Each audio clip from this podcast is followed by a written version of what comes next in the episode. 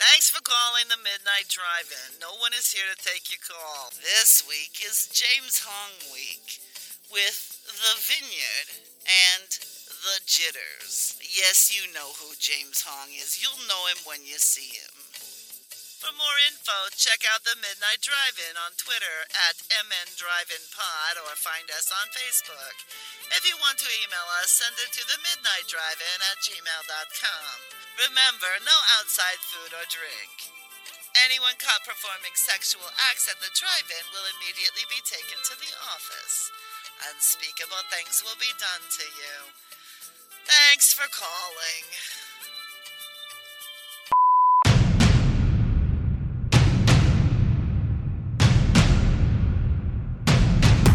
Drive away your worries and cares at this drive-in theater. That's why, to familiarize you with the movie rating symbols which will be used by this theater, we present the following guide for parents and young people. X, no one under 17 admitted. As is tradition.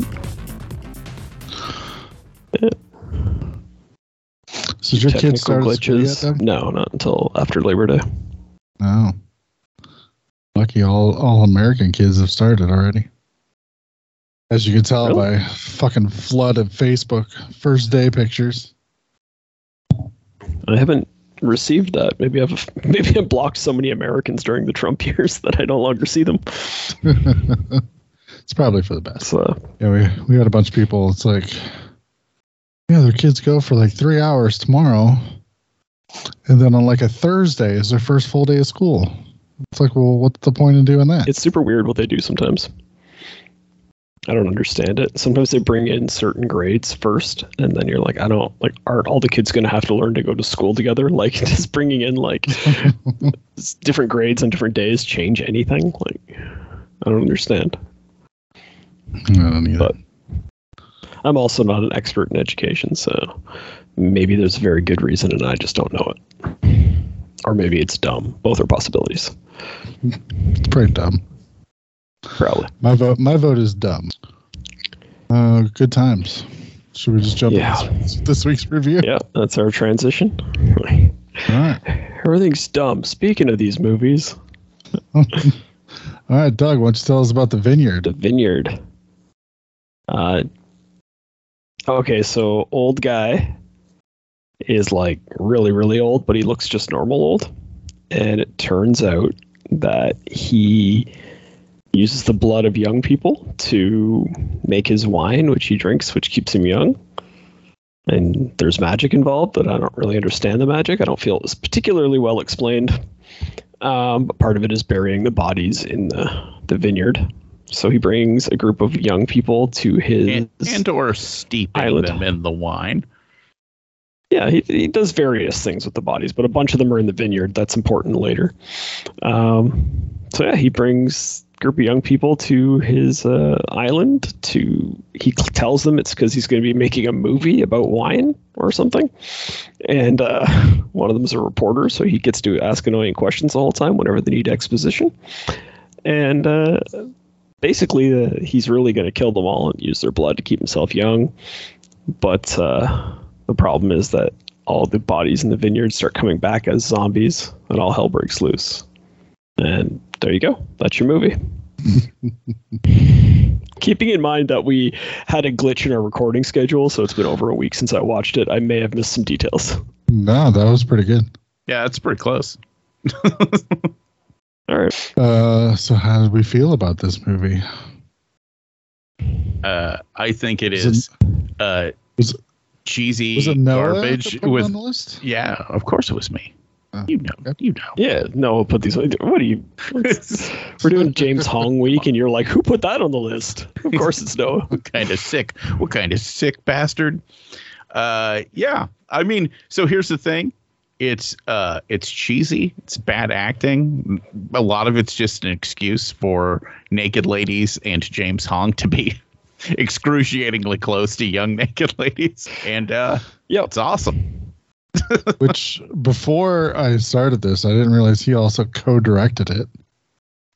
Which Yes, then led me down a rabbit hole to look at his other stuff because I looked at the trivia for this movie, and one of them was like, "Yeah, James Hong has directed uh, a couple sexploitation films," and I'm like, "What?" So I yeah, I knew, I knew he had directed a Shannon Tweed movie. I looked at his IMDb, and holy shit, yeah, he's done at least three or four of them. That's funny. But yeah, Like Lo Pan, really? Oh well. Ah, eyes of cream. See, I don't like. I don't. All right. Let's be careful with the accents. It's- Technically, I'm not doing a racial accent. I'm doing a James Hong accent, which is its own complete thing. he is a unique character. Like, if there's something about him where you're just like every time you see him, you're like, oh, it's that guy. Like every time, you know. In my head, I'm, I always think of him as the guy from Wayne's World, and I'm like, I, Oh yeah. it's not a huge, not a huge part he plays in that, but it's really memorable, and he just stands out. And every time you see him, you think of him as that guy, and then you realize he starred in a whole bunch of movies, and he probably shouldn't be referring to him as the guy from Wayne's World, where he had a bit part, but it was Yeah, one of his more mainstream wondered, endeavors. Like, is that an insulting scene now? Is there I like don't know, probably. making fun of like old kung fu movies, but they have the Asian guy doing the thing where he has a different voice and it doesn't match up with with what his mouth is saying? I don't know. I mean, is making fun of the movies of a culture considered making fun of the culture? I don't know. Uh, d- What year is this? Oh, it's like The movie? ninety five or No, something. no, no. In general, is this is this 2022? Oh. Yeah, Then yes. Then yes. it's that's what I'm offensive. it's offensive. Pretty much everything is. Anyways, Ninety three. Wayne's World two came out one year after the first Wayne's World. Seems like Yeah. there was a little bit more of a gap than that. that is, sure how much time they needed to pound out that Wayne's World 2 script. I was just curious. I don't know. I mean, maybe it's because I was younger. Maybe time seemed a lot, a lot more broad then. Yeah, well, a year was a much. From your perspective, a year was a lot longer back then than it is now. No, trust me. I've I've come to grips with the fact that time means nothing to me anymore, and ten years can pass, and I'll have no idea that ten years has passed. That has nothing to do with this movie. Should we talk about the movie more, or you haven't told us Eh. what you think, Brian? Uh, I thought the movie was okay, which I think is a compliment. like it's like it's fine. It's it's fun in a garbagey way. It is definitely something I would have seen on Up All Night at some point, which it would have been like ten minute movie because they had to take all the nudity out of it. yeah, I I think this movie would have been absolutely fine if you just were like walking through a video store in 1989 and were like, "This is a horror movie I haven't seen yet," so you just brought it home and stuck your VHS in the player and just watched it. It's there's nothing great about it, but it's fine. The Um, problem is those are the hardest movies to talk about. so, like, can't really. It's bitch. true. You know, like there's there's. I do think the uh, the special effects are quite good. Like the, the stuff looks good. It's just I don't. The story's somewhat nonsensical and the acting's bad, and you know, but then. And, and even some of the stuff like where they make James Hong look like really old because he hasn't had any like blood in a while, and you're like, okay, but that's they make him look monstrous, not old. Like it's weird. It's like, is he possessed or something? It looks neat, but it, it doesn't look like an older man. You know, it just looks like some sort of hideous beast. So Yeah. awfully Yeah, random. understand why he loses all of his hair and it looks like the top of his head is melting. Yeah. I don't understand why that happens, but sure. And it's like ch- cheekbones are like protruding from his things- face, and you're like, Things happen. eh. well, that's it. And I mean, it, it is very much a movie where you just have to accept that hey, things happen, right? Like you're gonna there's gonna be zombies, and that for some reason they they go through all the effort of burying the bodies, but they don't put them all the way into the ground. All right, because we need somebody to stumble across a head sticking out of the ground later. Like that's just the kind of movie this is. It's fine when you have like when they have to go out and like what do they have to sprinkle dirt on the bodies or something to keep them down every night? And the Sacred guys are like there's there's so many of these bodies that i just i can't get around to doing it. It's like oh just start a little earlier. Like bring a second guy with you. Like it, you could have avoided a lot of trouble by just like really planning out this sprinkling of dirt better. But it's not the kind of movie this is so It's the kind of movie that has a random subplot where James James Hong's like ridiculously attractive wife is having an affair with the driver, so they have a kung fu fight for some reason. Sure. Because he has he has multiple employees with kung fu skills in his vineyard, willing to kill each other. I love I love his reaction too. He's just like, God damn it! now I have to kill this guy. Which that may be the most unbelievable part is this super hot woman is like all about James Hong. Yeah, it doesn't make any sense. It's like that's called he Well, enough clout I have to assume control the casting. I have to assume it's the amulet magic. Is that that's the assumption? Well, because at the end, the other hot chick is kind of getting amulet magicked into doing stuff. So maybe that hot chick also was. Maybe I don't know. I mean, I'm I, I'm fine with that explanation. It makes as much sense as anything. I don't think it actually said that in the movie at any point, but oh well. That's okay. Well, ex- exposition boy does take the time to go. Do you feel the urge to do what he tells you to do? That's a direct quote. You make you make it sound ridiculous. I don't know why you had to make it sound ridiculous. Listen, things happen. It's all right. It's yeah. But I mean, Uh, that's like I say, direct to video, 1989 horror movie. That this is what you expected, and it, Hello? Did did Doug just drop out, or did I drop out? I think Doug just dropped out. God damn it, Doug. Did they literally just shut off his internet so they could turn it on at the new place?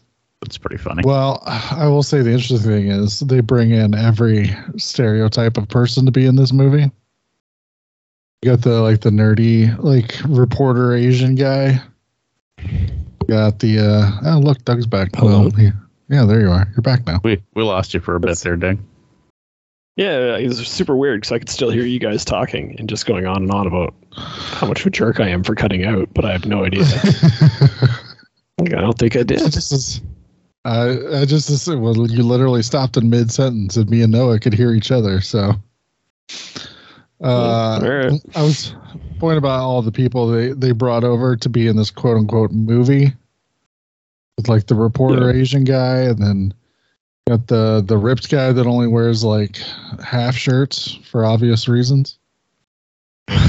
the, uh, the rich asshole guy too, and then a bunch of women with no real personality other than they're going to get naked at some point. Yeah, it was it was a Wait, fine that's not a collection of personality? slasher caricatures. it was, it- you know, these people could have could have been at a camp getting slashed. They could have been on Elm Street. They could have been anywhere. Just that group of like random people that are always hanging out together in horror movies in this period, and it's fine. Like.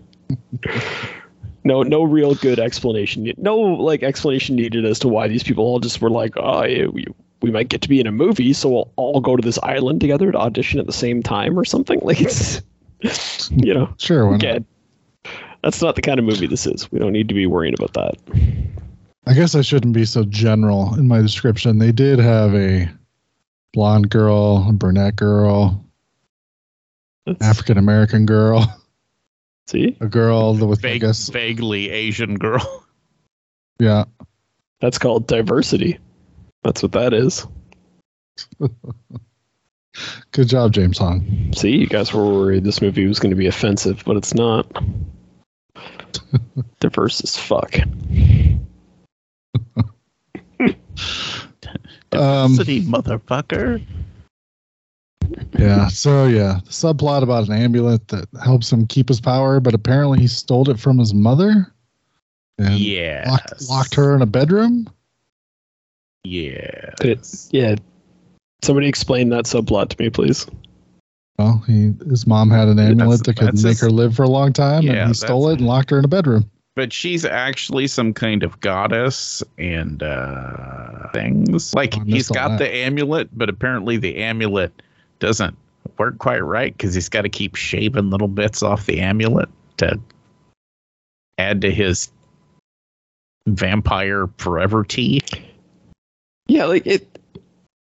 I- I'm going to go ahead and argue that it doesn't make a lot of sense that he has to like make What? the wine out of the blood and drink the tea and have an amulet and whatever else they needed for any given particular scene. Just like it's a bit weird, But again, I don't know what you're talking about.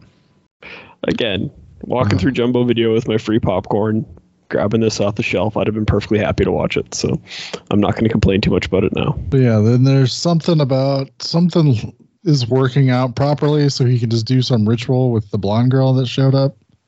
Then he'll never need the amulet again. Yeah, something about he's got to marry her because she's the perfect woman and then sacrifice her once he's married her. And then he Yeah, that won't makes sense. need the amulet because reasons. Yeah. Anyways, it was only convenient for a couple of scenes, so it didn't play a large part in the movie. Yeah. Yeah. Uh, so one girl uh, puked up spiders, which I was not a fan of. Yeah, but it's pretty dope. Yeah, I liked it. Yes. It didn't. Again, I don't think it made any sense, but it was fun to watch. So, whatever, it worked in the moment. Yeah, he he definitely had the most uh precise voodoo doll paper things of all time. Because they seem to really, really, really match up. So he puts a spider on it, she gets spiders, stabs a dude in the neck with a pin. He doesn't just bleed from his neck, a pin comes out of his neck. Yeah. Whatever weird visual they wanted in the moment happened. Yeah, and then we just kind of forgot about those and moved on to other stuff. Yep. Seems like he could have just kept using the paper voodoo dolls the entire time. Nah. Needed to have the zombies wake up in the vineyard. Still not Sure. sure why he didn't stab that one guy. Yeah. Which guy didn't he stab? the the reporter guy he's gonna like sword stab him in the library and then he has a flashback about his mommy and he's like nah i guess i won't murder this guy yet Mom would have Guess wanted me what? to wait and murder him later.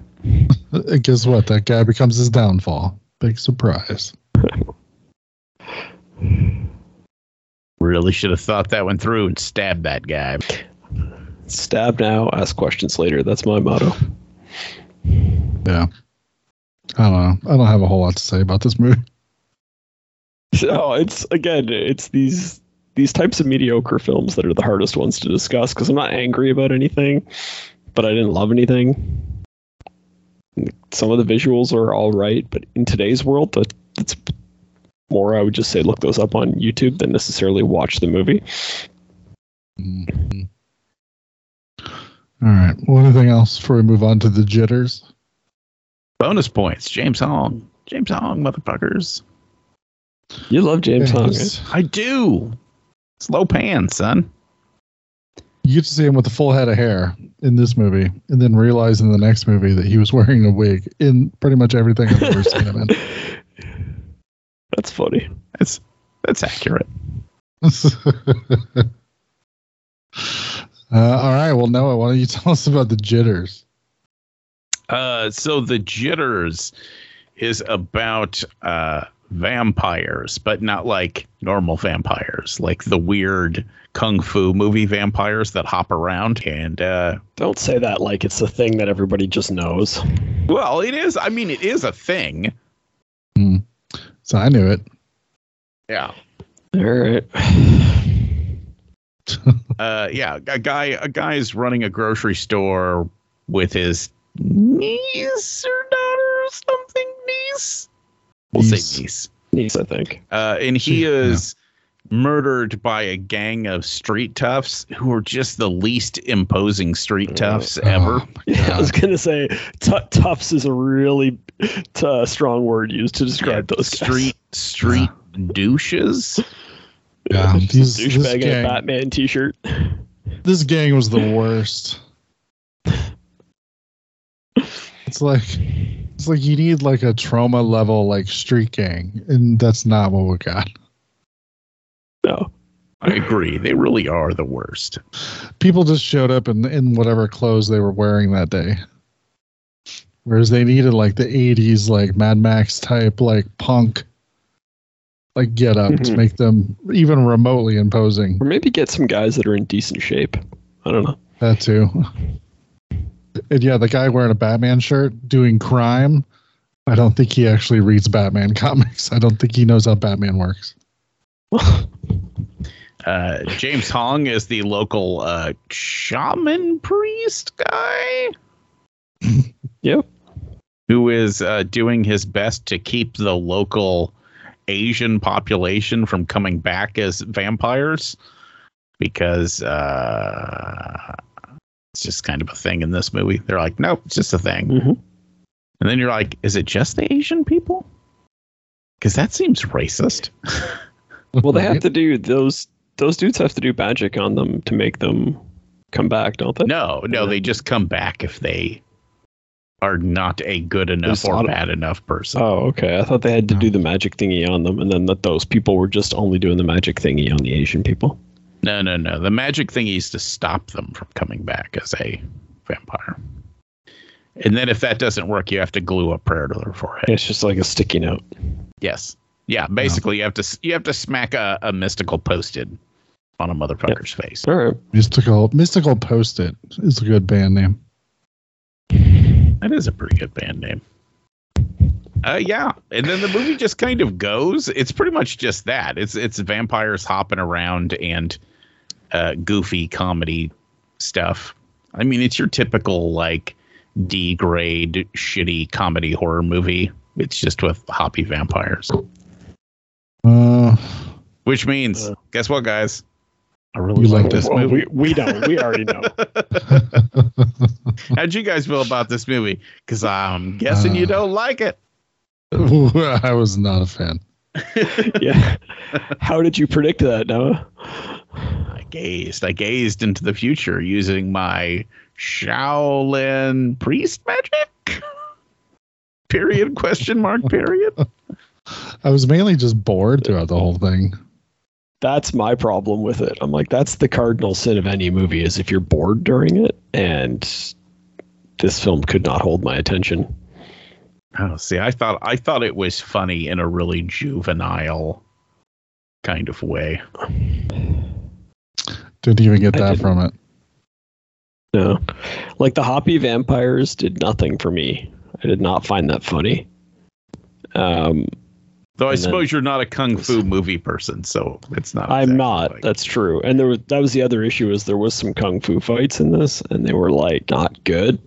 And they're I, I don't even really like good kung fu fights that much, but I don't want to watch bad ones. So, like, I don't know. Yeah, I also didn't like that the hoppy vampires could hop around during the day. I thought that was weird. well, they're different. They're different vampires. Yeah. The exposition scene where they're like they're like vampires but like you know the asian version it's like it was such a weird moment where they're just like yeah no they're like vampires we'll give you that much but we're going to make up our own rules as we go through the movie so They're like, listen, you just need to roll. yeah i did not roll with it See, I've seen like Seven Golden Vampires and stuff, and enjoyed that one with the hoppy the hoppy vampires. But, okay i've uh, never seen that one Yeah, that was Shaw Brothers and Hammer working together. Fantastic. Oh, you know, I love me some Shaw Brothers. So I enjoyed that one. It's just this one, I don't know. Maybe it's just that it was kind of all over the place. well i think too because it's a comedy film if comedy doesn't grab you it's like well now what because it's the same style of comedy throughout the, the movie so if you're not laughing in the first 10 minutes nothing's going to change for you right Yeah. generally speaking, I think like low budget comedy doesn't work usually.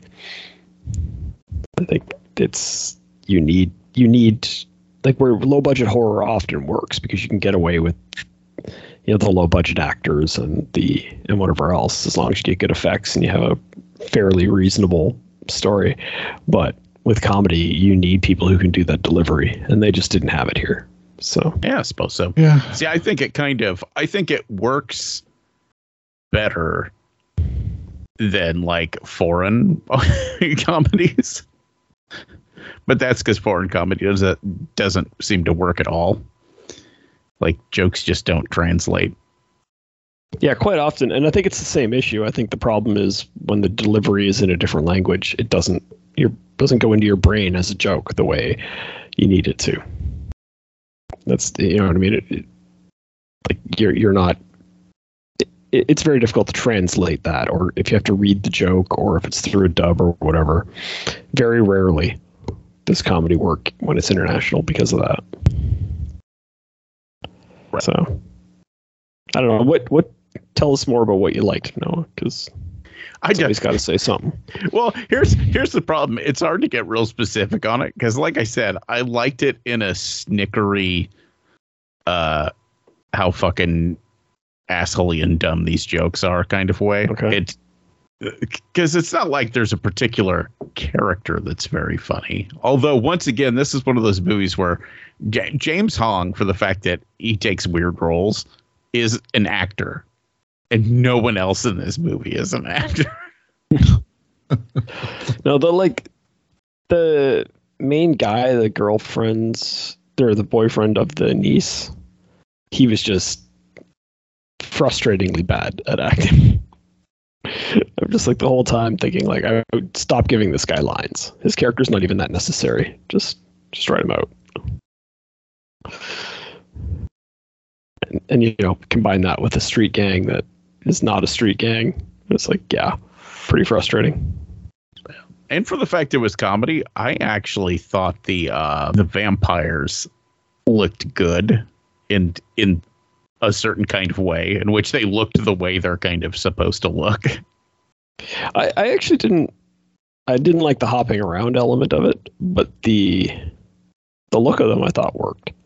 Yeah, but I that's thought you could kind of the hopping is intrinsic. That is part of the mythos of those vampires is that they hop. right, well I will avoid seeing other movies about these vampires, but um like I've, I I would be fascinated to see someone try to make a serious horror film with these types of vampires in it. Just because I think that'd be fun to watch how they tried, but I like, guarantee you it would. how are we gonna get them to fun watch the failure? And not look fucking stupid. There has to be some combination. I, I, I highly doubt it. so, I imagine if you liked hopping vampires, it was funny to watch them hop because they kind of hopped away in the same way every time. So I, if you're enjoying that, I imagine it was enjoyable every time. But if you're bored of it, then it's boring every time. Yeah, Seven Golden Vampires. It seems to do a good job of not making it silly, but Okay. it's been a long time since I've seen it. Um, I don't know. Does anybody else have anything else to say? Uh, I feel bad because it's like we're barely talking about the movies that we're here to talk about. um, but I just I don't know like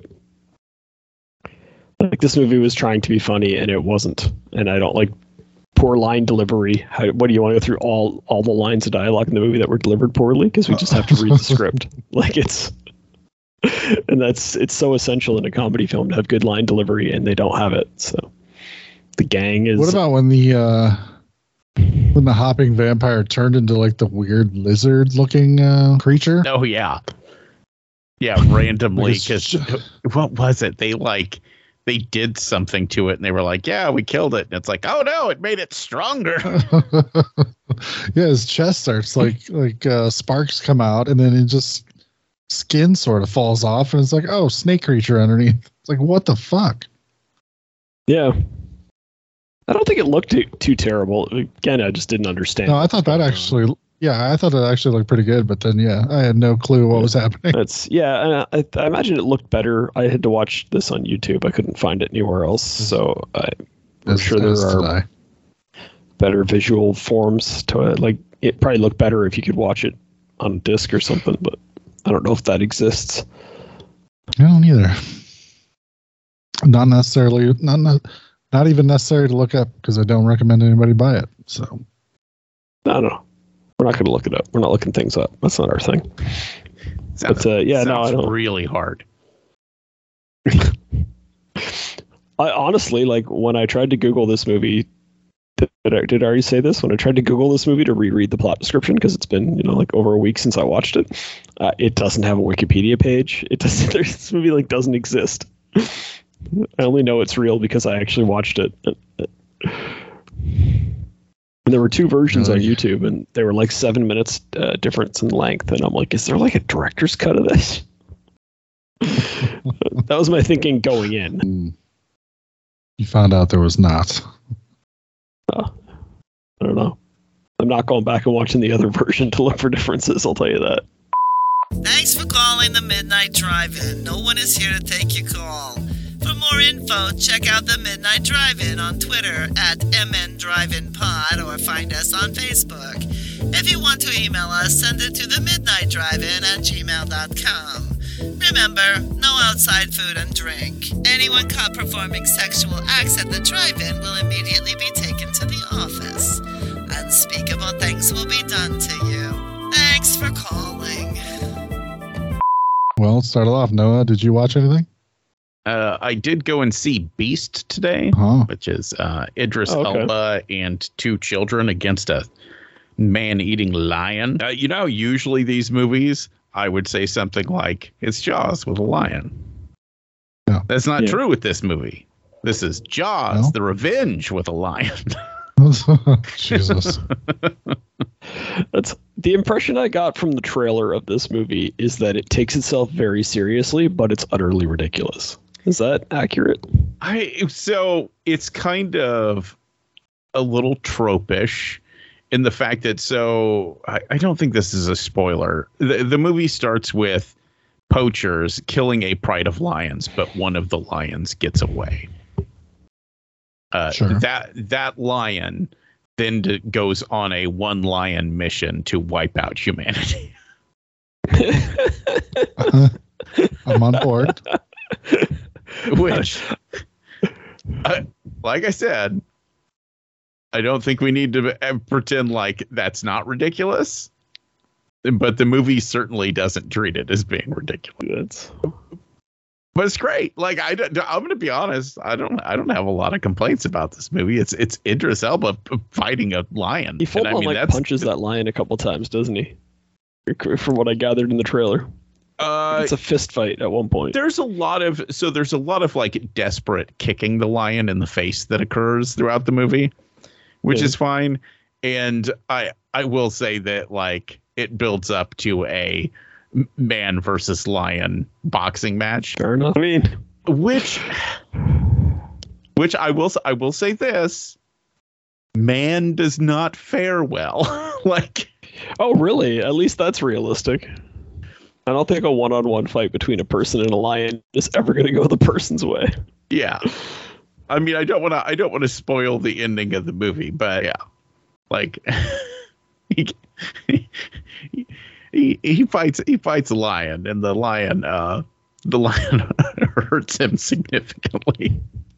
I can imagine. But it's Idris Elba.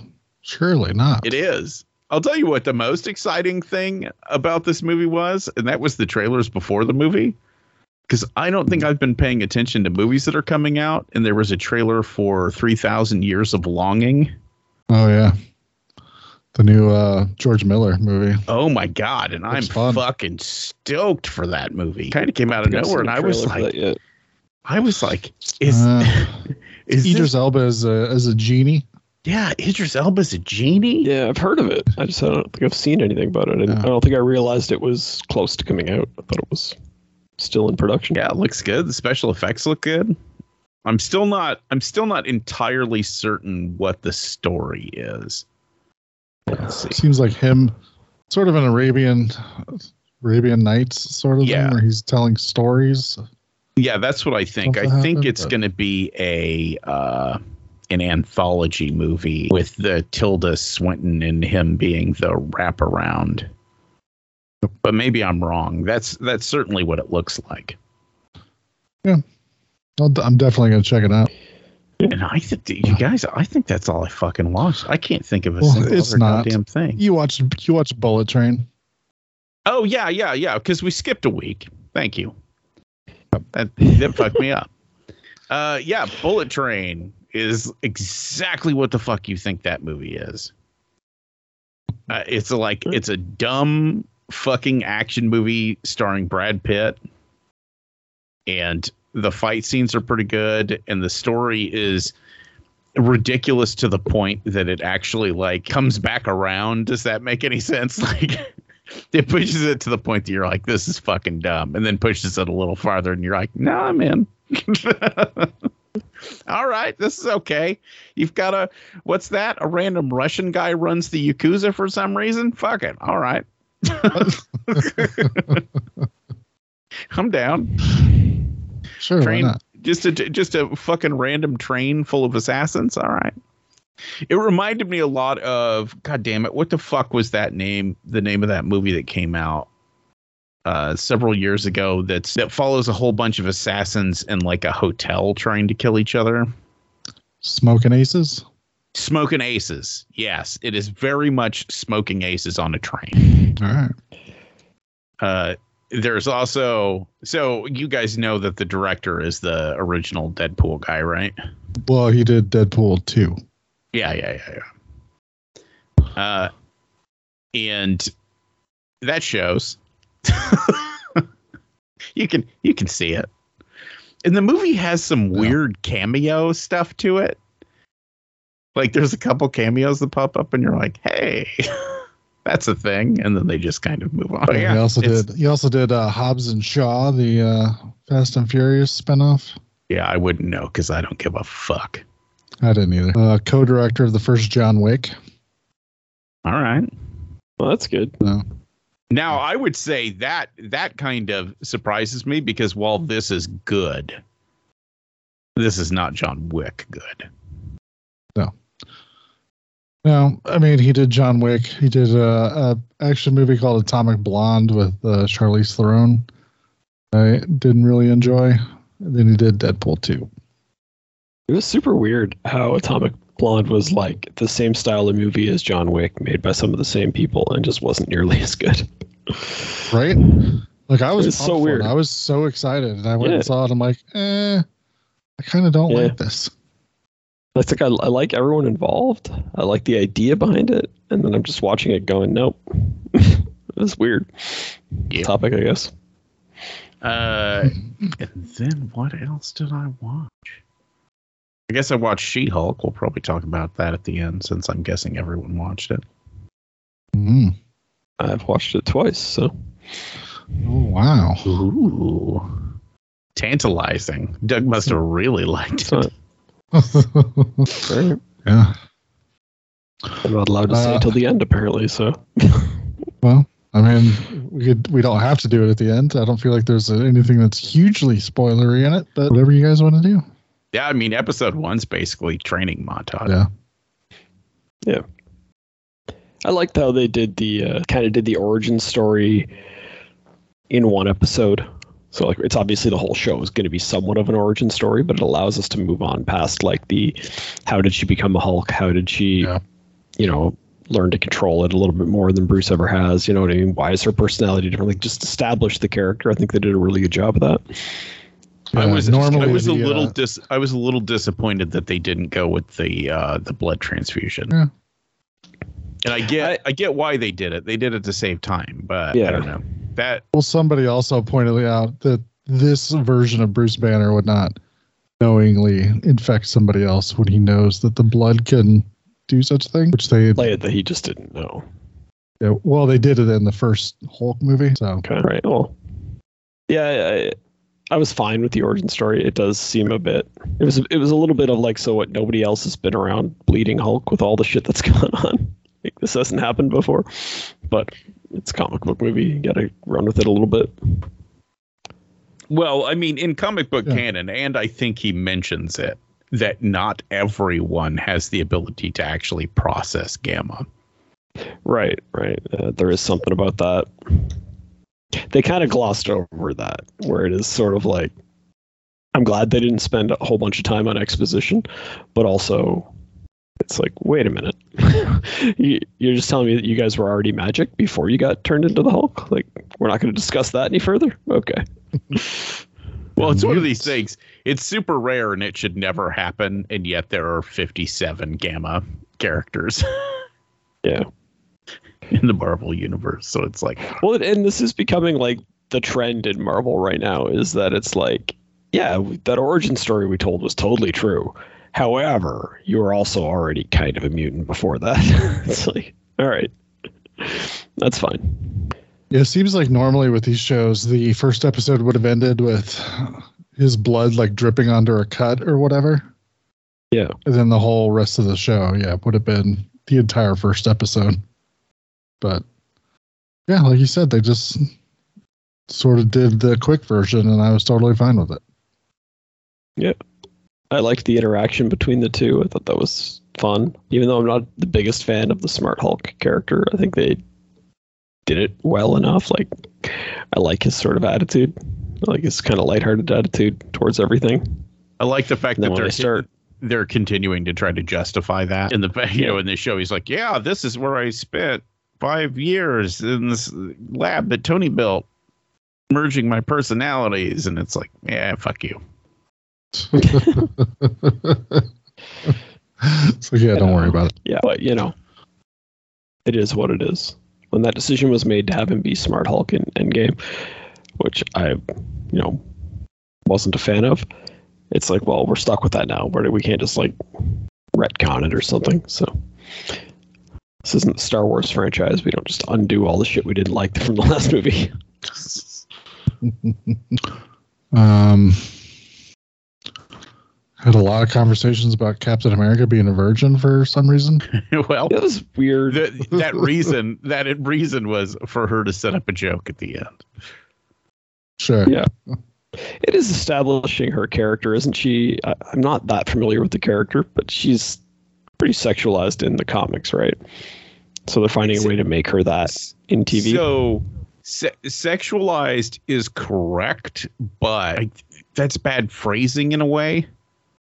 I would call her a sex positive character to use Okay. modern parlance because she is so she fucks a lot in the comic books but i don't feel like she's ever presented as oh she's this slutty superheroist that just fucks all these dudes it's more just Yeah. like she's she's she hulk and she's hot and dudes want to bang her and she's cool with that sometimes like yeah, so yeah, they're they're le- they're leaning into that as much as they're going to on a Disney Plus show. I think we'll see how it plays out. Yeah, but so far so good. I'm a big fan of uh Tatya Maslany, however you pronounce her name. I used to watch uh Orphan Black that and the she was actress? she was a yeah. I used to watch Orphan Black and she was amazing on that. I don't know how she didn't get an Emmy for every year that show was on the air. Um because if you've never seen Orphan Black, she finds out that she has like 20 clones of herself and they all have different personalities and she plays all of them. And she is amazing in that show. Oh show. shit! That is I've heard so many good things about that show. and I've never random seen it. Thing Yeah, the show's good. The final season kind of fell apart for me, but everything else was a big. Uh, I really enjoyed. All All right. Well, anything else about She-Hulk? uh, it's dope give it a try Yeah, I Yeah, was a big fan. I'm I, I I'm nervous about the breaking the fourth wall and that becoming too much of a thing and getting annoying. But so far, I'm fine with it. We'll see how it goes. yeah. She only did it twice so far, so hopefully they don't overdo it. And she sort of did it once, like at the beginning, and once at the end, kind of thing. And I'm like, okay, you could do that for it. Like, have her be her, like, because at the beginning, she's like, oh, yeah, you guys are going to want to know how I became the Hulk. So then she, like, cuts to the story, and it's like, okay, I can live with that. Like, it's it's a fun way to do it. As long as it doesn't become, like, constant Jim from the office looking into the camera kind of thing. I was gonna say, I All think right. there will be a lot of it, but it's it, that's just part of the character. I don't, I, I don't know how they could not just do it all the time. So, not without pissing off people who actually Yeah. like She-Hulk. We'll see. Maybe they'll do it in clever ways. Yeah. Like, so far, like I say, I'm not complaining. So, Uh, what else did you watch, Doug? Well, given our extended break, I got a bunch of stuff. Um, I watched a movie called The Dead Next Door. You guys ever seen that one? It's like, Nope. It's like super weird because it's it- it's like a tribute to zombie movies. It's from like I forget when it is, eighty nine. And but it starts out. I knew it was like zombies, and I'm like, whatever. I'll just watch this random zombie movie that Tubi said I should watch. And it's like, okay, why is this so much like a Romero film? Like it's like you guys are coming real close to copyright infringement with the way this starts out. And then the next thing I know, it's like, oh, all the character names are names of like famous horror people and stuff. I'm like, oh, so you're doing this on purpose. Now I get it. it took me a minute to process though. And then all of a sudden, one of the guys starts talking, and Bruce Campbell's voice comes out of his mouth when it's not Bruce Campbell. And I'm like, wow, that's the biggest reference to something else I've ever seen in my life. I have no idea why this is happening. So, uh, it was an interesting experience. Um, the whole thing is like just pretty typical zombie stuff. They're fighting zombies. Zombies are uh, eating them there's a weird cult that wants to keep zombies alive, so they have to deal with that. But yeah, I mean, most of it is very typical. Once you realize that there are references to, you know, Dawn of the Dead and Day of the Dead are intentional and not just them trying to get away with ripping something off, it really changes how you look at the movie. Um, but yeah, if you're a big fan of zombie movies, it's it's one. Um, I wouldn't say it's a good one, but I wouldn't say it's a bad one just more of a random afternoon watch. Um, Interesting. So I don't know. I like zombie movies, so there you go. Yeah, it has to be like a good zombie movie for me to enjoy it, which I know is stupid way of saying that, but I usually don't No, I see stuff out saying. just because There- it's zombie movies. Yeah. There's a lot of bad zombie movies, and I have to admit that I am a bit of a, a sucker for zombie movies, so I like more than I should. And so, like this one here, like if you're if you're not prone to the zombie movies, then you're probably not going to want to watch this. That's the closest thing to advice I can give. Um, the next thing I watched, my local art house cinema put the uh, Texas Chainsaw Massacre up on the big screen for me. So I'm like, okay, I got to, right?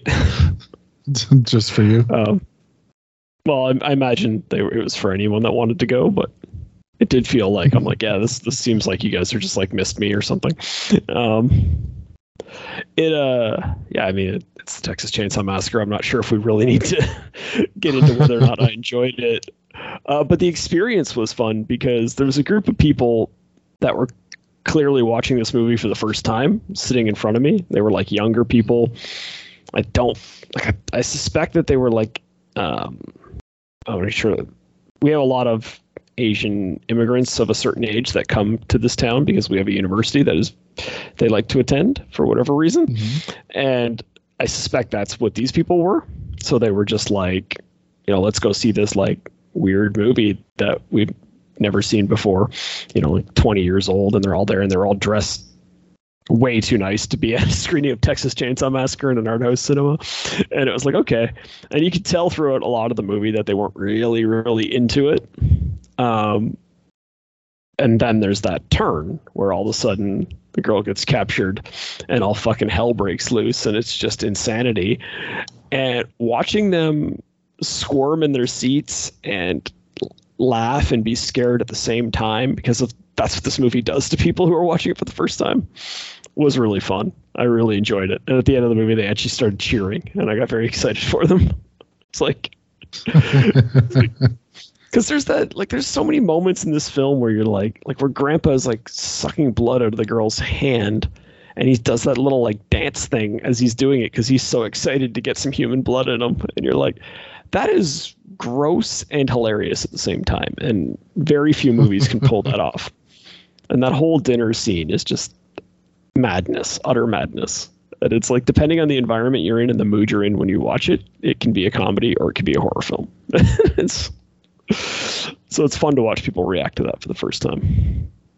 But I don't think I really need to give a review of the movie itself. no, I think we're pretty good. Uh, Um, yeah. Then I, I I watched a movie called Life Force, which I'm guessing you guys have both seen, but I'd never seen it before. Space vampires.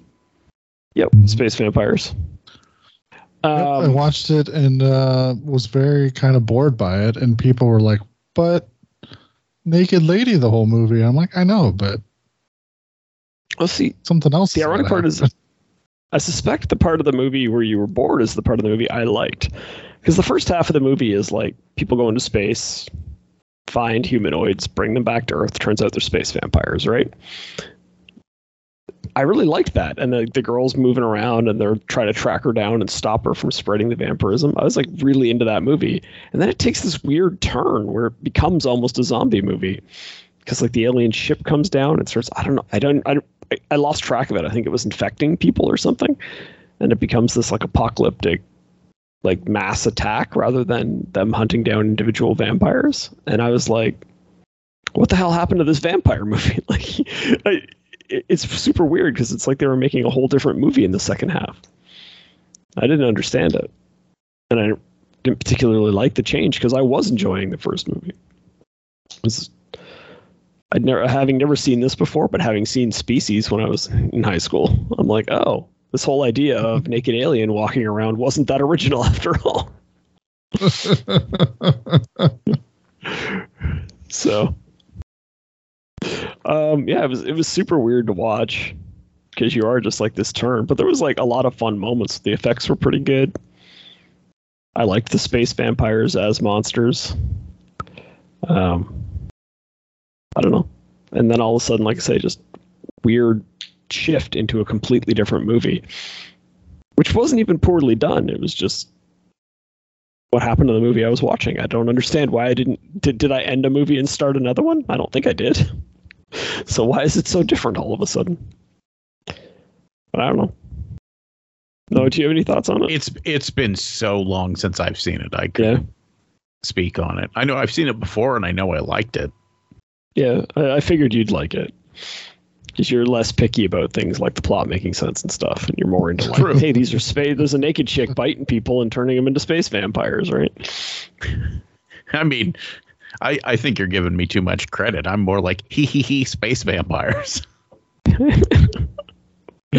You know, Yeah, it's been a long time since I've watched it, and I would definitely be down to rewatch it at some point. But just from what I remember, I was kind of disappointed with it. yeah. I, I mean, I guess if you if you're not buying into the beginning part, it is a slower moving movie, and so I can see why you would uh, like get bored if you weren't enjoying it. But I was, so that wasn't an issue for me. It also may be one that, like, if I saw it in, in a theater with a bunch of people who were like really into it, I may enjoy it a lot more. That could probably yeah. Like I did watch it alone in my basement, and it's it's a problem because when you start to get bored, that's when you pull your phone out or whatever, and it's like, okay, now I'm not paying attention to the movie the way I need to for it to make sense, and therefore it's not making sense. But maybe that's because I'm not paying attention. And I don't know. It's it's all movies should really be watched in a theater, but that's not going to happen. So Yeah. I wish. Now, speaking of movies that never went to theater, I watched uh, The Reef Stalked, which is the sequel to the that movie The Reef that I talked about a couple weeks ago. Yeah. It's new. Um, so it's some girls go kayaking and a shark's chasing them. Is basically the movie. Um, Complicated setup. Yeah. yeah. Well, it's yeah. One of them's been traumatized, and uh, she didn't. She no longer goes out and does these adventurous things, but now she's going to do it again. And then a shark shows up. Uh, it was okay. Um, not great. There was a lot of the drama felt forced. There weren't enough people eaten by sharks. Um, my biggest complaint is so the movie opens there's this group of girls that are doing like free diving and all that and then one of them like has an abusive boyfriend and he murders her and the one that finds her is the one that's all traumatized and doesn't want to go back but they convince her to right the problem is when she has flashbacks her flashbacks are to the murder which didn't happen to her and which she wasn't there for. And it's really, really distracting in the movie because you can't help but think, like, wait a minute, she didn't see that happen. She's making this flashback up. and it's really kind of pulls you out of the movie. Whereas, like, if the flashbacks were to her finding the body, then you'd be like, oh, yeah, that would be traumatic. And I might be able to get on board with that. And this movie does end up with a, a girl fighting a shark with a knife at one point, which is like now a trope in direct-to-video shark movies, apparently, because it happens all the time. You know, like it's, it's happening too much. I don't understand why they all have to fight a shark with a knife. Be creative. Get- Go Jaws 2 and pull up the big electrical cord and jam it into the shark's mouth or something. You know? uh, good old Jaws 2. so That's No, like it was like- releasing uh, Jaws into IMAX theaters down here. yeah, if that happens up here, I'll be going to see it for sure. But I haven't seen any previews for it actually happening in Canada. Yeah, try to go. So it's weird now that theaters are like mainstream theaters are doing things like we're just going to re-release this really old movie in a new format. I'm like, okay, why not? That's the kind of thing I like, right? So yeah, Totally, I'm on board. because We got stuff planned one. out for the entire next month. That's great. There's another movie that's being released, but they're they're 3D converting it. I'm trying to think of what it is. Dawn of the Dead. Yeah. And I'm like, I don't. That doesn't make any sense at all. But if they put Dawn Dead in theaters, oh. I'm going to go see it. So The asshole guy that uh, owns the rights to it did it a couple years ago, and nobody yeah, cared. Now he's got to try to make his money back from to for spending all the money on to post convert it. So he's trying to set up I think more he- screenings. I think you can post convert a movie for like 500 grand or something. So it can't be that hard to make your money back by putting Dawn of the Dead in theaters. I don't know. Guy's just really picky about his movie rights. Oh well. Those are movies we're going to see, not movies we have seen. So I'll get back to my list. Um, I finally got around to the movie Freaky, which is the, the Vince Vaughn body swapping horror comedy thing. hmm Um, you've seen it, haven't you, Brian? I have. Can you tell me about it? Yeah, I Yeah. I really liked it. I thought it was really well done. Um, it's just It's they It's so blend stupid, the horror and the comedy it's so great. perfectly. It- sure, yeah, but like the way they blend the horror and the comedy together is uh, perfect. Like it's the horror scenes work as horror scenes, and then the comedy scenes work as comedy scenes, and you know that's that's the right way to do a movie like this. Um, I, the biggest thing is, you know, are the actors going to pull off pretending to be the other person? And yeah, I mean they do, plain and simple, right? Like I don't know who the girl is, I don't recognize her. And then Vince Vaughn is the guy, but when Vince Vaughn is acting like a teenage girl, he's doing a pretty good job of it. And it's like, you know, I'm like he he committed to the role. There's there's little things like when when he runs, he runs kind of silly, like a trying to run like a teenage girl, and it's like okay, but he he keeps doing it throughout the movie. It's not like a one-off joke. He's always committed to that character, which is what makes it work. And she's the same way, where it's like it's quite good at what she does. Like, and then there's like the just the weird moments where there's like Vince Vaughn ends up in a car with like the teenage boy, and it's like so awkward, like flirting, but it's fucking Vince Vaughn. You know what I mean? So yeah, he's really good at it. yeah, yeah. like I, I really enjoy. I know I've said some questionable things about Vince Vaughn when he tries to do more uh, serious roles, but as a comedy actor, he's quite good, and that's what they needed him for in this. So, I like I did just really, really thought I thought I thought it was basically as good as you could make a movie based on this concept, Yeah, and that's how I felt too. I was super happy with it. And then when I was telling somebody that I watched it, I told them that the way they blended the horror and the comedy reminded me of uh, Behind the Mask: The Rise of Leslie Vernon. So I had to go rewatch that because I said it, and I'm like, oh well, now I have to. I'm like, it's it's been too long since I watched that. I'm like, it's I, I now need to watch that, and it's still perfect. If anyone's wondering, I don't like. Not sure at this point if it even makes sense to discuss what's good about this movie because the answer is just everything. It's just, All of it. uh, yeah, I'm frustrated that there hasn't been a sequel because there should have been one, and I don't understand. I don't understand when movies come out that are popular and good how they don't get sequels made. it's like, but, but it. You know, you should make sequels to good movies, and they always make sequels to popular movies. This one's popular and good. Uh, no. So Uh, they know. did do it as a comic book series. I want like I wanted them to I wanted the because I wanted the guy back. Where I don't know the actor's name that plays Leslie Vernon, but I wanted him back in there because I loved his performance. Like, the scene where he's like complaining about how you have to have like do so much cardio. I'm just like, it's so good. and of course, it's Robert Englund doing his thing too. Is perfect. So Yeah, I don't know how- else. I don't know how they remade Halloween and didn't hire Robert Englund to play Dr. Loomis. Oh, it would have been perfect. It's Yeah. yeah, I, I don't understand. Well, I mean, yeah, I look. We don't need to get into that discussion about Halloween, do we? Yeah. All right. Um, what's the other thing I watched? Oh yeah, I went back to theaters again to see a movie called Fall, which I'd never heard of until about an hour before it started. And then I saw it and went, yeah, that seems like something I'd go to. Still haven't watched Nope though. No, no. I was checking showtimes for Nope and I saw this movie Fall that I'd never heard of. And I'm like, oh, I'm going to go to that. That's actually what happened.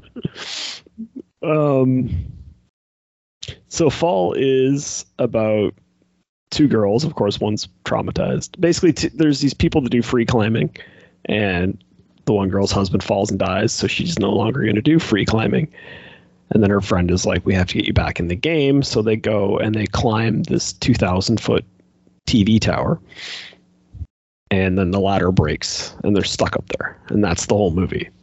So they're just stuck up there for the whole movie on this little platform. And it is an extremely well made hey. film. Let's do something dumb. Oh crap! Consequences to our actions. Yeah. Yes. Yes. That's. I mean, that's. Yeah. I mean, do they deserve to be stuck up there? Yeah, of course they do. it's like, um, but yeah, they're they're up there. It's the thing about the movie is it's really well made. Where it really like the sense of dread and the way that they do like the shots. Somebody told me like that they had vertigo and that it kind of really kicked in as they're watching this movie because they're like looking down. Um, so extremely good from that perspective. There was some of the like drama in the film was like predictable and a bit annoying because of how predictable it was. And uh, I wasn't a huge fan of the ending. There's a point in the movie where I'm literally like, because I've seen enough Hollywood movies so that I get to the end of this movie and I'm like, right now is when the movie should end. But I bet you there's about 10 minutes left, and I bet you I know what's going to happen in that 10 minutes, and I'm not going to be happy about it because it should end right now. And I was completely correct. It's just so really like without getting into details because it's I'm, I'm recommending it hugely to people, especially if you're scared of heights. If you're scared of heights, I would go see this movie because you'll be scared shitless. But uh, the ending is just frustratingly Hollywood, for lack of a better term. And there's there had already been like a, a twist that occurred that I thought was actually pretty well done, despite being potentially cheesy. And uh, it, I don't know, like it didn't need the ending that it got, and the movie would have been better without it. But what are you gonna do? Hollywood's gonna Hollywood. So, um, Yeah, yeah. I've seen So- the trailer for it. Looked somewhat interesting, but I don't know, just haven't. Haven't admittedly. I'm a sucker for like, uh, I'm I'm a sucker for small group of people, confined location. We're stuck there for the whole movie, whether it's, you know what I mean, like, Yeah. like open water, for example, where it's just a couple of people out in the middle of the ocean by themselves. I'm a sucker for that. You know, any of these types of movies where people are stuck in a room or whatever. So, uh, I, I maybe maybe I liked this more than other people would because it's kind of in my niche of what of movies that I like. But it was it was pretty cool. And don't like May check it out at some point. I wonder if it's playing in the IMAX around here somewhere. It seems like a movie you should watch in IMAX if you get the chance.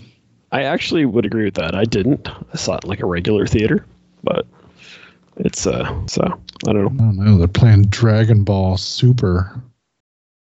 Fucking IMAX. You're not gonna go see that. No. Oh. Okay. They are, they are playing Bodies, Bodies, Bodies, though. I did kind of want to go see that. That one looks like it could be interesting. That's one of the ones I was thinking about seeing. when I ended up going seeing the one I'd never heard of. It was Nope or Bodies, Bodies, Bodies, and then while I was looking up showtimes, I'm like, ooh, movie I've never heard of. Put that at the top of the list. You didn't you didn't want to go watch uh Idris Elba wrestle a lion? I was considering that one too, but it was kind of like I would have gone to see Nope before that. Holy shit, they're playing ET at my theater? Nice. I don't know this. I hope it's the updated do version with the. Ugh. I think even Spielberg has disavowed that version, even though he's the one who did it. Yeah, he's openly said he regrets it. I don't know though who controls which version goes to theaters. I guess he's Spielberg. He probably controls whatever the hell he wants to control. Uh, Grease is also playing. Interesting. It's so weird now then- when you go to the movies and it's like, why are half the movies not the big movies that are out? Yeah.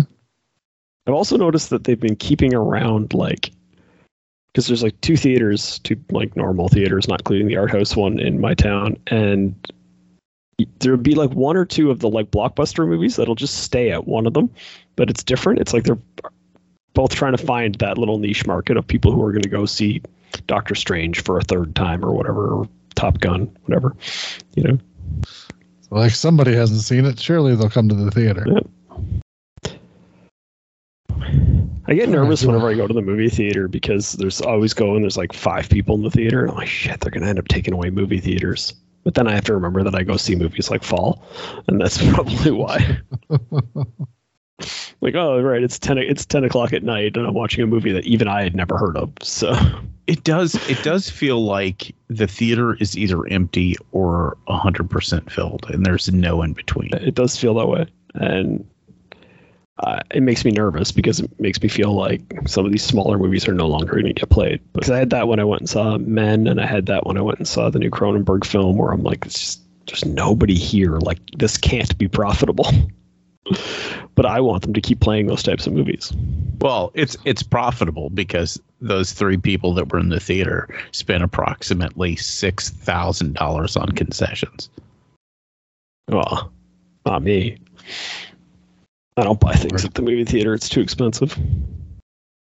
But that's how the theater makes their money. If you want them to stay open, Yeah, I guess. I always we Maybe I should start uh, buying stuff at the movie theaters. I buy I buy my seven dollar drink, and Oh no! I feel like- have the popcorn. nah, I just fucking I can't do it. The idea of paying ten dollars for something that literally costs a penny is just insane. Well, that's why you buy the uh, refillable bucket and you only pay five dollars. Yeah, five dollars for something that costs a penny. It's it is tough. If you want to watch all your movies at home, then No, I'm just going to be hungry while I'm in the theater drinking my weirdly big drink. uh, Especially now that they got drinks are that- so They got they got that peace tea in the machine now. It Ugh, makes me so bad, so bad. My biggest problem is you get the big drink and then you have to like go to the washroom a bunch of times in the middle of your movie. Oh, some of us don't have a baby don't- bladder. Well, they but those drinks are giant, man. You get like a mm-hmm. small, it's like bigger than a large at at, like a fast food place. I don't understand why they want you to drink so much. Watch Endgame, didn't And get I- up once. Watch the Batman, didn't get up once. I have to assume they're smaller in Canada as well than they are here because America is kind of known for being obscenely big. I think our oh, movie you guys I are think our movie America theater light. might be the same. Yeah, like I think if you go to most places, then the the coffee will be, or the cups will be smaller, but movie theaters might be the exception. I don't know. I could be wrong too. Yeah. Because technically, I don't know what the ones in your country are like. It's been forever since I went to a movie in the states. Probably better off to probably get shot. It's, I'm going to a movie, now. school. There's been shootings in movies. If it's been a while, that makes me so sad and it's so act. Did you watch anything else, Doug? um, not really. The only other thing I did, I rewatched uh, WandaVision and just the first season because you know that's it. Um, That's all there is. Yeah. Uh, I don't know. This probably isn't the common opinion, but I actually think it's probably the best thing Marvel's done on television so far. I, I enjoyed it. really, really, really enjoyed my rewatch. Um, you know, even knowing where it was going, I still really got into the format and everything. They walked that line of like humor and seriousness like perfectly. I thought, and I think like She Hulk has a similar tone to it, which is probably why I liked that. So, Yeah. I mean, Yeah, just today a friend of mine was complaining because he's like, "Yeah, I don't watch all the Marvel stuff on TV series because I don't, I don't want to, I don't feel like I should have to watch all this shit." And then he complained immediately afterwards about how he went and saw Doctor Strange and didn't, didn't understand know, anything yeah. about Wanda's backstory. And I'm like, "Well, you would have watched WandaVision, you would have known." Yeah. make a lot more sense. He's like, "It's bullshit, though," and I'm like, "They've been doing this for like 15 years. Like, what do you Yeah, like- need?" What do you think? The, yeah, like it's, I guess they do call it the MCU. So anything that's not cinematic, I can understand people complaining, but I, I just I don't understand the idea that you want to watch all some of these movies, but not all of them. I find it very strange. yeah, I mean, know. I, get- I get it if there's a specific superhero that you're not into. You know what I mean? Like, kind of. Maybe you get to Doctor Strange and you're like, I don't like magic. And you're like, all right. Yeah, I guess. But you think you would at least know if you care enough to need to know the backstory, you would know to like go read the backstory or something. You know what I mean? at least like Google, do I need to watch something before I see Doctor Strange too? I mean, you don't. yes. You really don't even have to watch it. Just if you don't want to watch it, go on fucking Wikipedia and read a plot synopsis. Yeah. Sure. I'm, sure there's a YouTube guy that'll explain to you what happened. There's always a YouTube guy. But anyways, yeah, I don't. Like I say, I really liked it. All the performances are good that I've completely rewatched. I'm glad I did. Nice. But that's it. Finally done talking about stuff I watched. we took too long off. Um, what about you, Brian? Uh, well, I watched a lot of stuff. So, I don't know if you know this, Doug, but the town I live in, Peoria, Illinois, is the hometown to Richard Pryor. It's where he grew up. I did not know And- that. And so, for the first time ever, and I don't know how this has not happened before, they decided to have a Richard Pryor Film Festival down at the uh, museum, which has like a giant IMAX like screen, but it's not. It's not from that company, so they can't call it an IMAX screen. But they have a huge movie Yeah. screen down there that they use. and so they're like, "Let's have a Richard Pryor Film Festival." I'm just like, why? Why is it taking this goddamn long for them to do something like that? This should be like a yearly event. Well, they had to think. let time pass. No, they didn't. I mean, no, they didn't. I, Richard Pryor did set himself on fire while high on crack. Yes, and they showed a movie about it. I'm just saying. They could have been doing this a lot more. I once got yelled at by Tony Todd because when we met him the first time, he asked where we were from. We said Peoria Illinois. He's like, "Oh, Richard Pryor," and I'm like, "Yeah." And so at the time, he's like, "So, do you guys got like a memorial or anything for him?" And we're like, "No, our town's really stupid. They don't like to celebrate the famous people that came from there." And then Tony Todd got really mad. He's like, "Without Richard Pryor, none of us would be here." And I'm like, "I know, I agree with you. Please don't yell at me." Yeah, I wish that story ended with Tony Todd logical. just like punching Wes in the face or something. Just, and just mother, motherfuckers ain't got a Richard Pryor statue. I have two responses to that Like- story. One, Tony Todd was drunk. That's just probably, Probably. the truth. And then number two is like, what does that mean? None of us would be here without him. He didn't have a huge influence on the horror community. Like, I, Uh-huh. I, I, I not, nothing against Richard Pryor, but I don't think like, like I don't think Candyman got made because somebody was watching one of his stand-up sets and was like, "Oh, I think he may have been referring to African American people in cinema. In mainstream cinema, I should say. I don't know. I I- just opted not to question him to because I feared for my life at that point. Look, he's a large, scary man. We all know It's this. large scary. I mean, plus it's it's Tony Todd. Whatever the fuck Tony Todd wants, Yeah. give, give it to him Sure. because he's Tony Todd. Well, word must have gotten back to somebody because we do now have a, a statue of Richard Pryor downtown. How come you Not never too far. told us the story about Tony Todd coming to your uh, town hall meeting and pitching it to your town leaders? if you check that statue to see if there's a little dedication plaque on it that says paid for by the Prince of Tony Todd or something, Uh, donated donated lovingly by Candyman. uh, so they're apparently in in uh, part of Peoria that uh, is not uh, very safe to go into. There is a community theater. I think he may have been part of it. And so they were running this film festival to raise funds for this theater, theater group of some sort. Um, so, and I was excited because I had only seen two of the five movies they were showing. So I was super pumped to go. Um, and they spread it out two Saturdays. So they had three movies one weekend and then two movies the next weekend. So it's weird. It wasn't so much a film festival as just we're showing three Richard Pryor movies tonight and two next weekend. And I was like, sure thing. It's kind of a festival. Yeah, sure. Uh, so we went first, uh, Brewster's Millions, uh, which is one of my favorites of his. Um, I've never seen it. Oh, really? You should watch it. It's really Yeah. funny. It- so I'm sure it is. Like he, it's not. yeah, he finds out he is an old white uncle that he knew nothing about, and apparently this guy's like a Yeah, it's the best of multi-millionaire. us.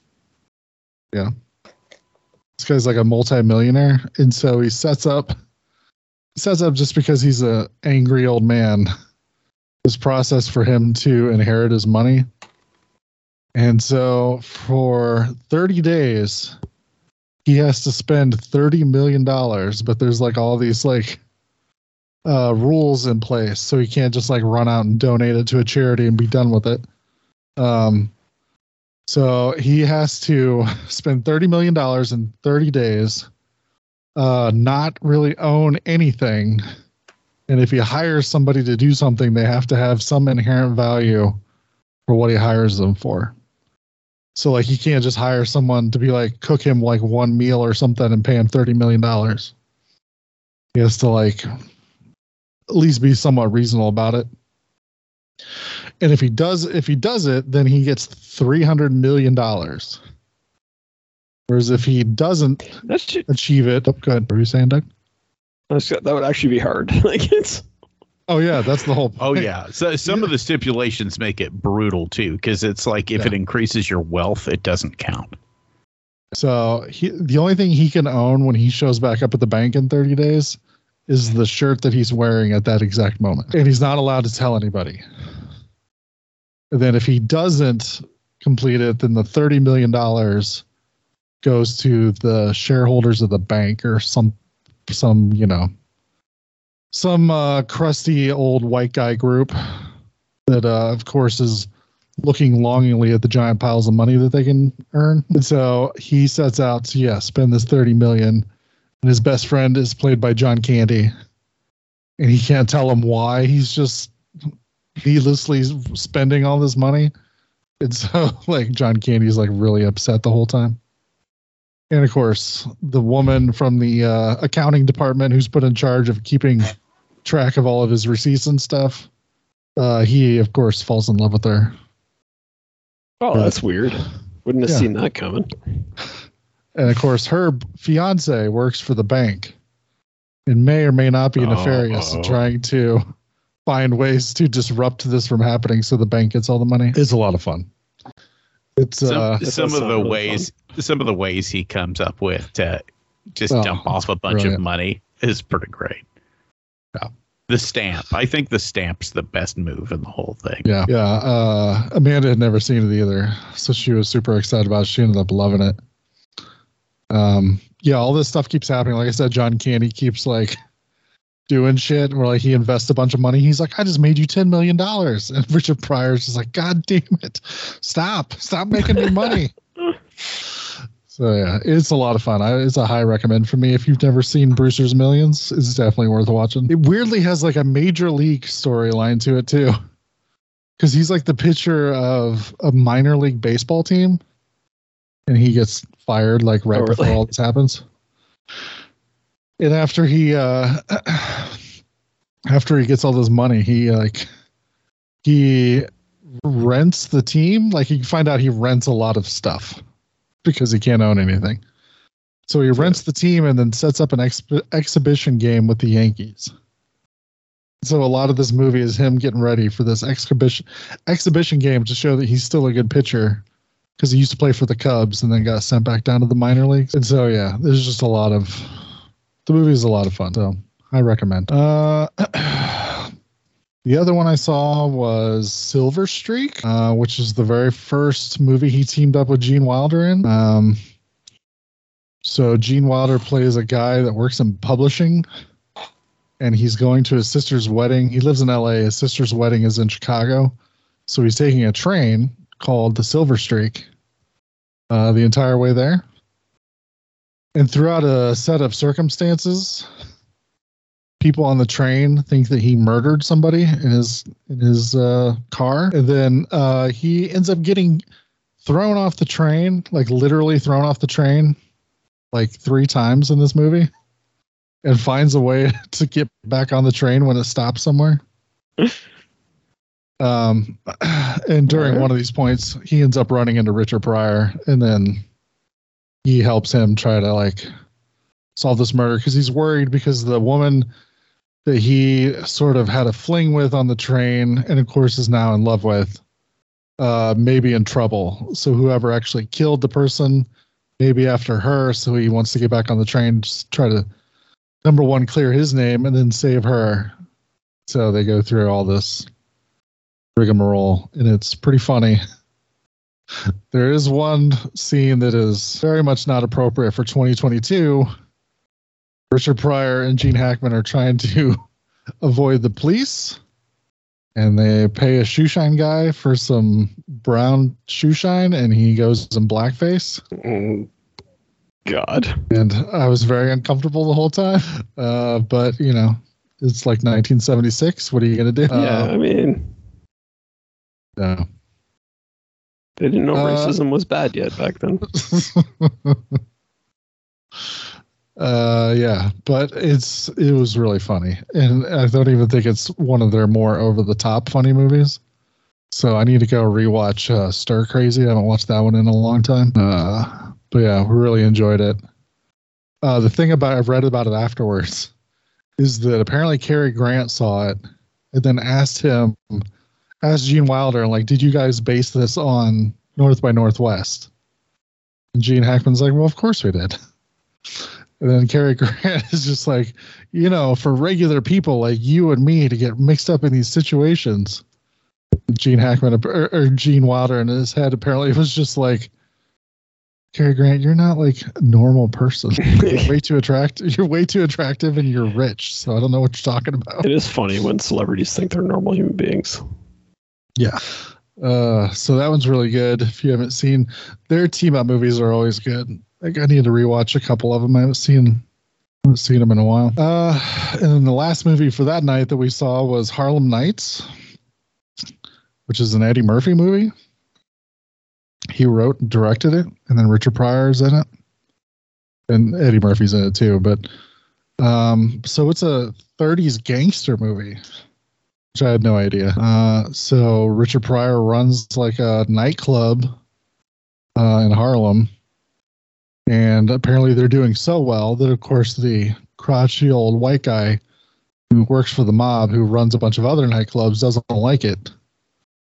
So they start kind of going back and forth, and then uh, you know, gangster shit happens. Uh, it's actually really good, which I was not. Uh, not expecting. Not that I expected it to be bad, but just sort of the like. It's like, oh, Eddie Murphy and Richard Pryor doing a gangster movie. Okay, sure, but it actually works really well. Um, Richard Pryor's like really toned down in this movie. I read about it afterwards, and some think it might be because he had just gotten his MS diagnosis right before they filmed this movie. So they think it might have been sort of just dealing with that and kind of not his usual flamboyant self. But I actually think it was good. It really fit the character a lot better than being like over the top Richard Pryor. Yeah, the movie's really good. Recommend it. Uh, then the next weekend, they showed JoJo Dancer, Your Life is Calling, which I had never seen. I don't think I ever heard of that one. It's basically an autobiographical movie. So a lot of the shit that Richard Pryor went through in his life, like they do in this movie. But he says, like, well, not everything that happened in this movie actually happened to me. And even some of the stuff that did happen to me happened differently. So I mean it's not super autobiographical, but he just took a lot of stuff from his life and put it in this movie. And so it starts with him as a young kid, growing up, and Richard Pryor actually wrote and directed it too, since it was based on his life. And uh, they actually came back to Peoria to shoot some of it, which I vaguely remember seeing stuff about on the news because I think I was like five or six when they were filming it. Um, and there was nothing. I'm assuming it was a lo- a lot of the flashback stuff. And I looked and I'm like, oh, they're filming in a neighborhood. I don't know this neighborhood. So I couldn't point anything out. But um, so it starts starts out with him at home and he wants to work in show business. And his dad, of course, is like, but I got you a job shoveling pig guts. That's a good job. Why'd you give that job up? And, you know, tells him, to, kicks him out of the house, tells him not to come back. So then he goes off and tries to make a name for himself as a stand up comic. So then, you know, we just see him at different points of his life. Um, and this is all told through a wraparound because the movie opens with him uh, setting himself on fire while smoking crack. So he's laying in the hospital, and you see sort of this his like spirit come up out of his body, and then starts reflecting on, on his life. So that's what a lot of the how they sort of um uh get away with just doing all these flashbacks and stuff. Um, but yeah, I don't know. It's a lot of fun, as I say about a movie that about a guy who set himself on fire while smoking crack. Yeah, well, it can still be fun.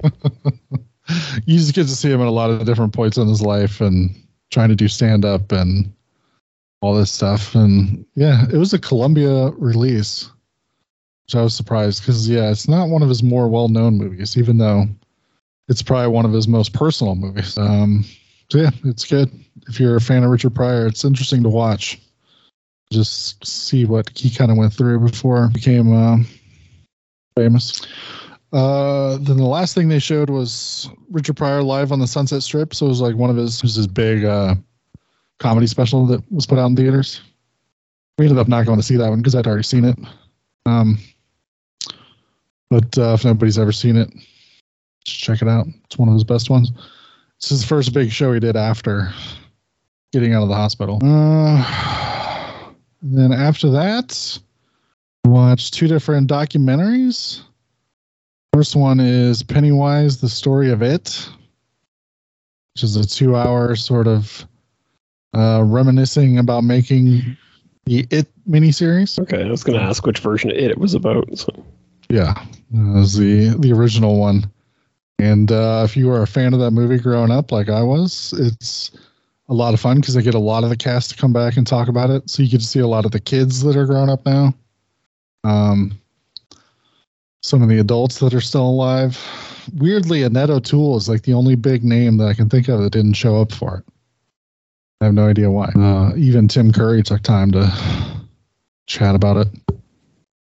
So, yeah, it was just a lot of fun. Like I said, it's two hours. They uh, sort of talk about to the uh, script writer about how he was able to chop the book down into.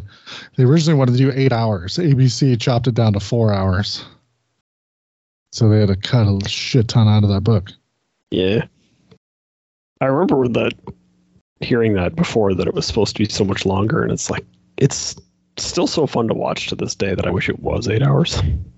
right? Yeah, we just would have had more Pennywise messing with people.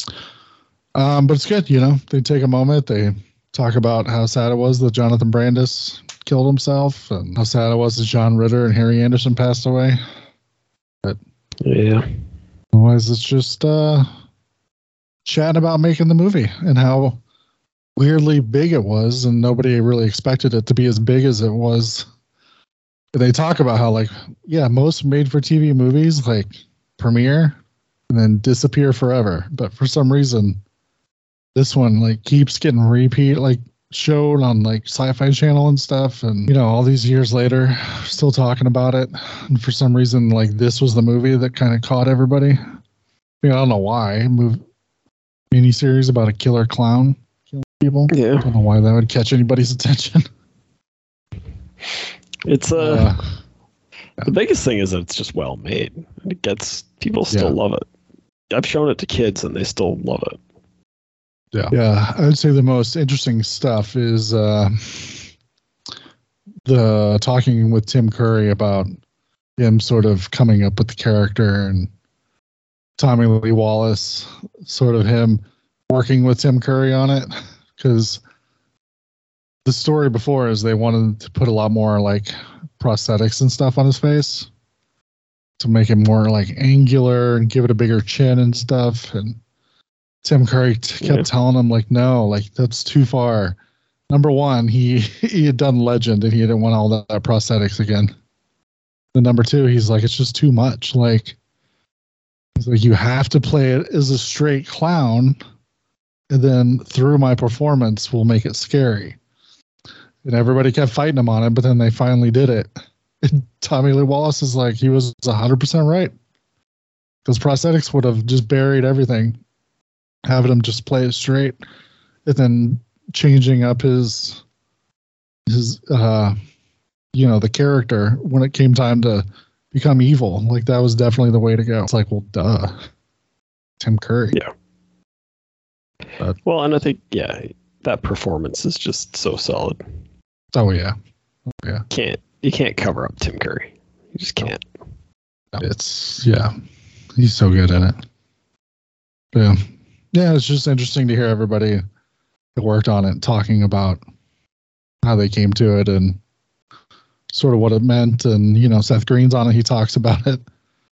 Apparently he didn't realize he was wearing a rocky horror shirt and had to take a van back to the back to wherever they were shooting with tim curry. And he felt really awkward. He's like i kept trying to cover my shirt up the whole time because I don't want to be that guy that's like, look, I'm wearing a Rocky Horror shirt.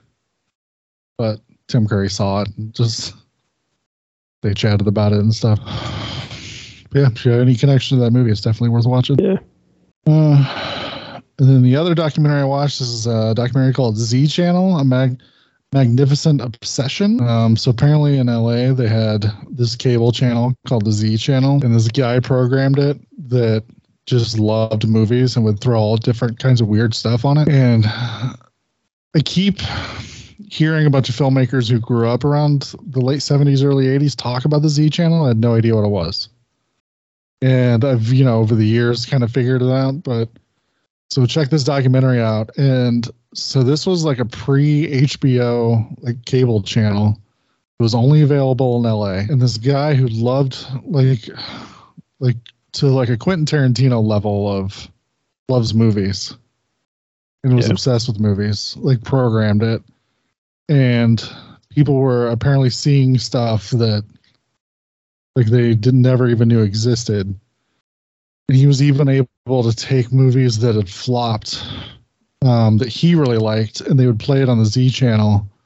And suddenly everybody in town was like talking about it. Like he'd get a hold of these directors and be like, Oh no, I love that movie that you made like 10 years ago. And they're like, Oh, that movie? Yeah, everybody hates that movie. and he'd put it on the Z channel and suddenly everybody loved it.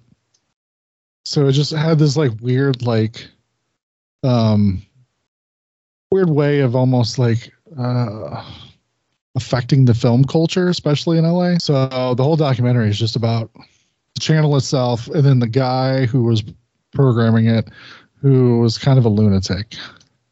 So pretty much like Quentin Tarantino. And uh unfortunately, I didn't know until I watched the documentary.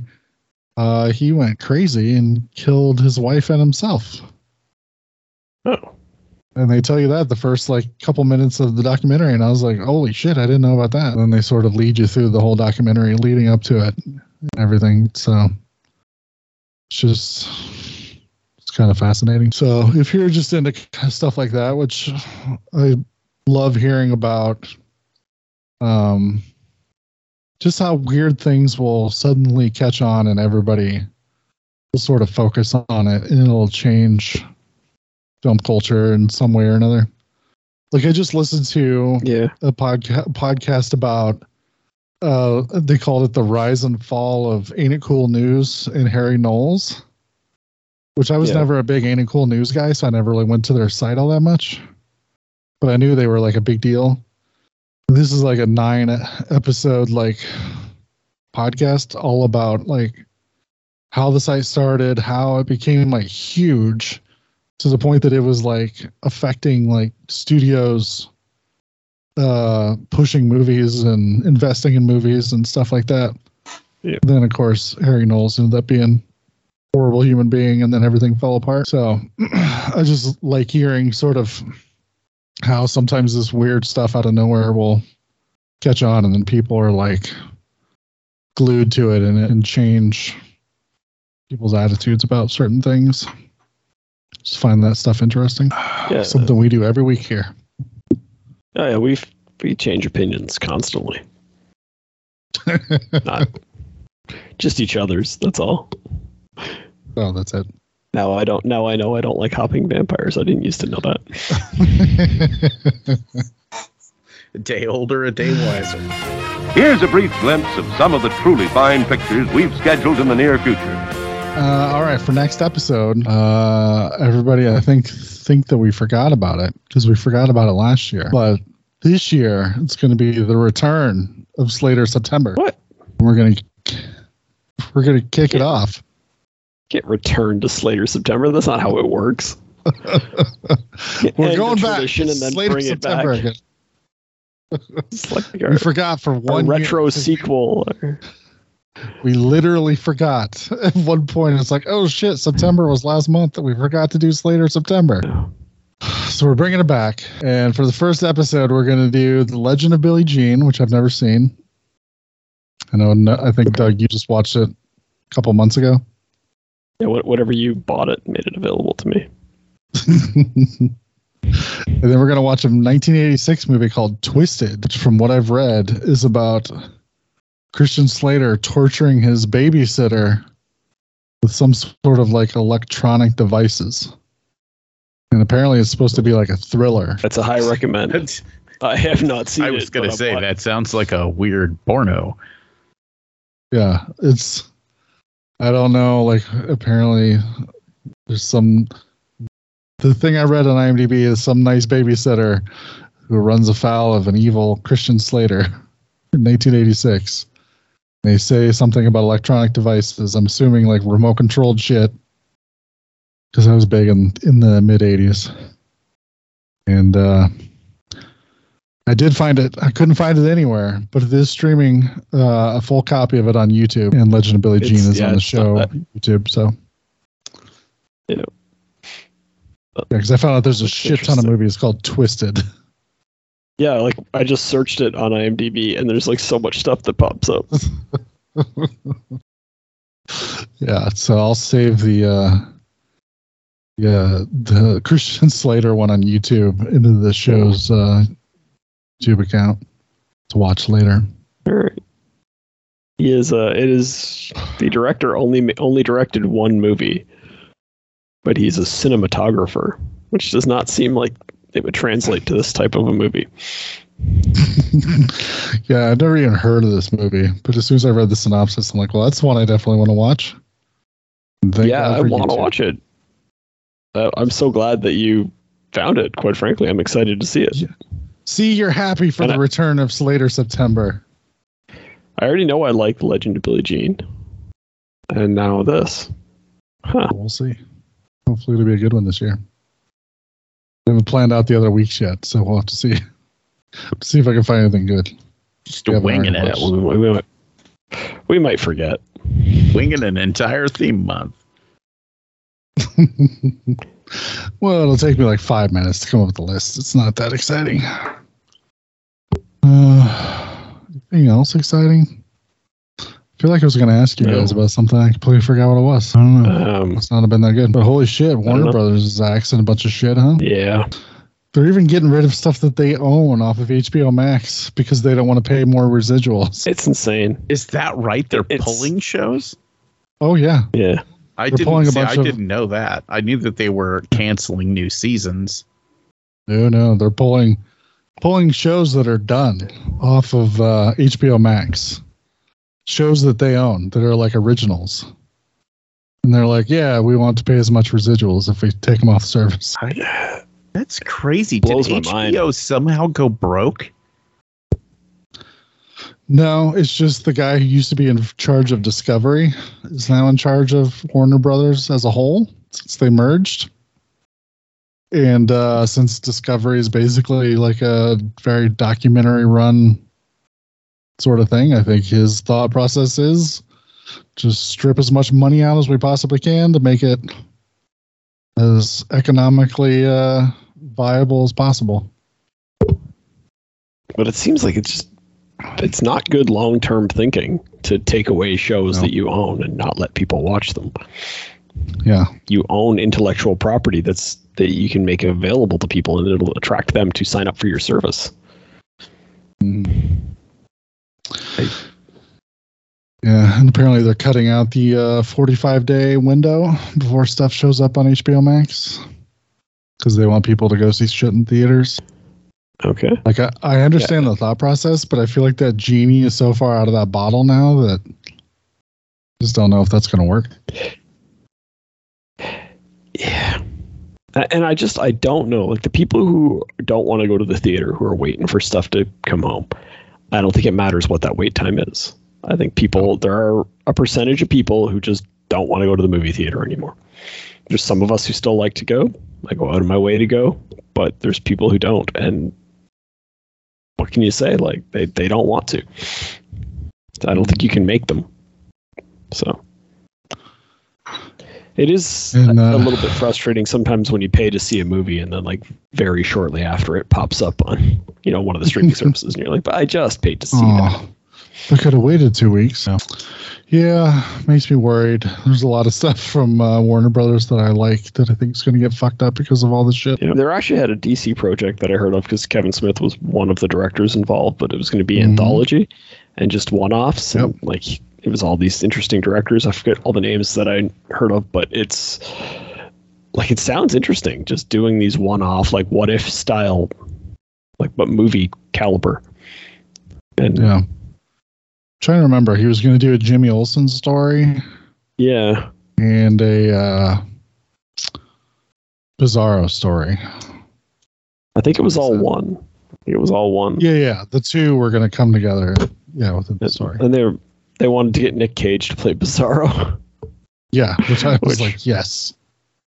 I'm fine with that. Um, but yeah, I mean, I, you know, like even if you're not necessarily the biggest Kevin Smith fan in the world, it's an interesting idea to give these like directors this one-off opportunity to tell an, an individual story in the comic book world, where we just don't get that anymore. Everything is trying to tie in. So Yeah. I mean, although they're making crazy decisions like axing uh, the Matt Reeves stuff, they're like, you can finish your trilogy, but then we're done.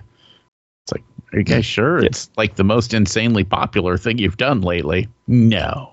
yeah, uh, I don't get it. I don't. I don't understand what the what the thought process is behind everything that goes on over there. And it, they change management, and then it's still crazy. I don't get it. I did read, though, that it sounds like, uh, you know how we were talking, they need a, a Kevin Feige over there? Yeah. They may be uh, grabbing uh, Greg Berlanti, who did all the CW superhero stuff. He was sort of the Kevin Feige of all that stuff. They may move him up to uh, to be in charge of all the DC movies. The thing is they have to have the I mean, balls to do a hard a hard cut and just be like, look, we know you like some of these actors in these roles and stuff, but it's fucking done. And give it even if it's just long enough to make a couple of movies and then start from scratch again. And I don't think they're I don't think they are ready to make that commitment. So that they're they're trying to fix something that's not fixable, and now their Flash movie's in trouble because they hired a psychopath to play their superhero, and it's like Every week, it just gets worse and worse.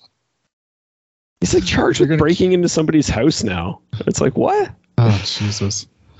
But they're gonna keep that going though. But we got to cancel that uh, Batgirl movie. Jesus Christ! They're actually I actually have seen the first headlines now of well maybe this won't come out. So Who fucking knows? the whole company's a fucking mess right now. yeah. And no, will be sad. They did uh, announce they have no plans to do another season of Young Justice. So Boo. got to come back for two seasons and then off again. Yeah, it seems like I heard one of their big mandates is any animation stuff for children or teens. They're just getting rid of it, which makes no sense since they own a, a, a TV channel called the Cartoon Network. I don't understand what the fuck they're doing. None of it makes any damn sense to me. I don't know.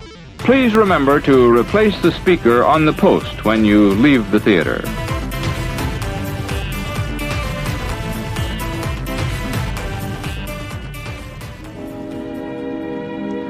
And now, folks, it's time to say goodnight. We sincerely appreciate your patronage and hope we've succeeded in bringing you an enjoyable evening of entertainment. Please drive home carefully and come back again soon. Good night.